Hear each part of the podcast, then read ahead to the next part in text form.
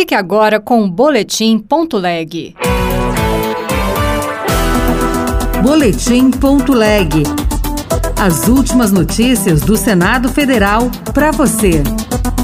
Congresso abre trabalhos legislativos de 2023 com mensagens de pacificação. O presidente do Congresso Nacional, Rodrigo Pacheco, defendeu que a pacificação da sociedade não será possível sem que antes haja harmonia entre as instituições. Marcos Duval desiste de renúncia ao mandato de senador. Eu sou Regina Pinheiro e este é o Boletim Ponto Leg.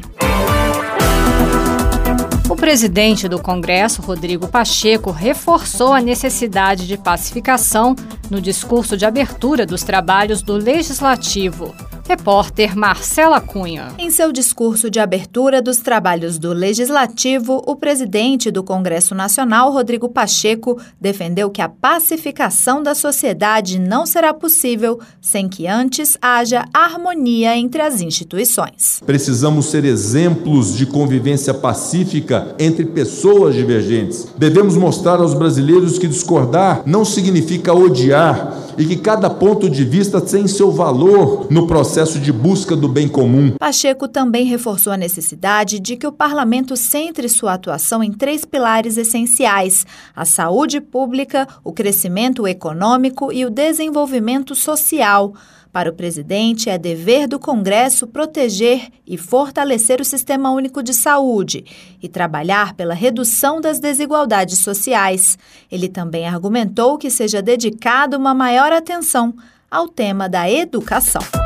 Em mensagem ao Congresso, Lula prometeu diálogo e harmonia com o Legislativo. Repórter Pedro Pince. A mensagem de Lula ao Congresso foi entregue pelo ministro da Casa Civil, Rui Costa.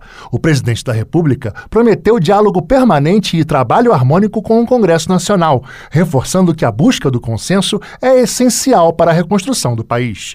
Na mensagem, lida pelo primeiro secretário da mesa do Congresso, deputado Luciano Bivar, do União de Pernambuco, Lula elogiou elogiou duas demonstrações de compromisso com o povo brasileiro: a aprovação da PEC da transição e a rápida reação ao ato golpista de 8 de janeiro. Reafirmo o compromisso de defender e fortalecer nossa democracia, respondendo ao terror e à violência com a lei e suas consequências. Reitero minha convicção de que o povo brasileiro rejeita a violência. Ele quer paz para estudar, trabalhar, cuidar da família e ser feliz, e as oportunidades para construir um futuro digno para si e para as gerações que virão.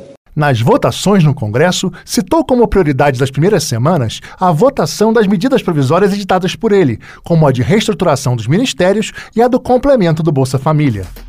O senador Marcos Duval, do Podemos do Espírito Santo, disse que não vai mais renunciar ao mandato. Duval tornou público o encontro em dezembro com o então presidente Jair Bolsonaro e o então deputado Daniel Silveira, no qual, segundo ele, foi discutida a possibilidade de uma gravação clandestina do ministro Alexandre de Moraes, presidente do TSE. Repórter Celso Cavalcante. De acordo com Marcos Duval, durante a conversa, Daniel Silveira sugeriu que o senador se encontrasse com Alexandre de Moraes e, utilizando um equipamento de gravação, registrasse em áudio o ministro do STF, que também é presidente do Tribunal Superior Eleitoral, admitindo ter ultrapassado as linhas da Constituição em alguns dos processos por ele conduzidos. Ao tornar público o episódio, no qual, segundo ele, o então presidente da República não se pronunciou, Duval chegou a dizer que renunciaria ao mandato de senador. Nesta quinta-feira, porém, afirmou ter tomado a decisão de cabeça quente. Os meus parceiros me impressionaram, me pedindo para ficar, e minha filha também pediu para ficar, então eu estou repensando. O senador Humberto Costa, do PT de Pernambuco, considera que, pela participação direta do ex-presidente da República, o episódio relatado por Marcos Duval é extremamente grave e exige o acompanhamento rigoroso do Congresso. Também o senador Flávio Bolsonaro, do PL do Rio de Janeiro, defendeu a apuração do caso, mas avaliou que a situação narrada por Duval não configura crime. Outras notícias estão disponíveis em senado.leg.br barra rádio.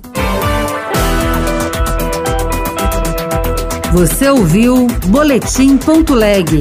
Notícias do Senado Federal.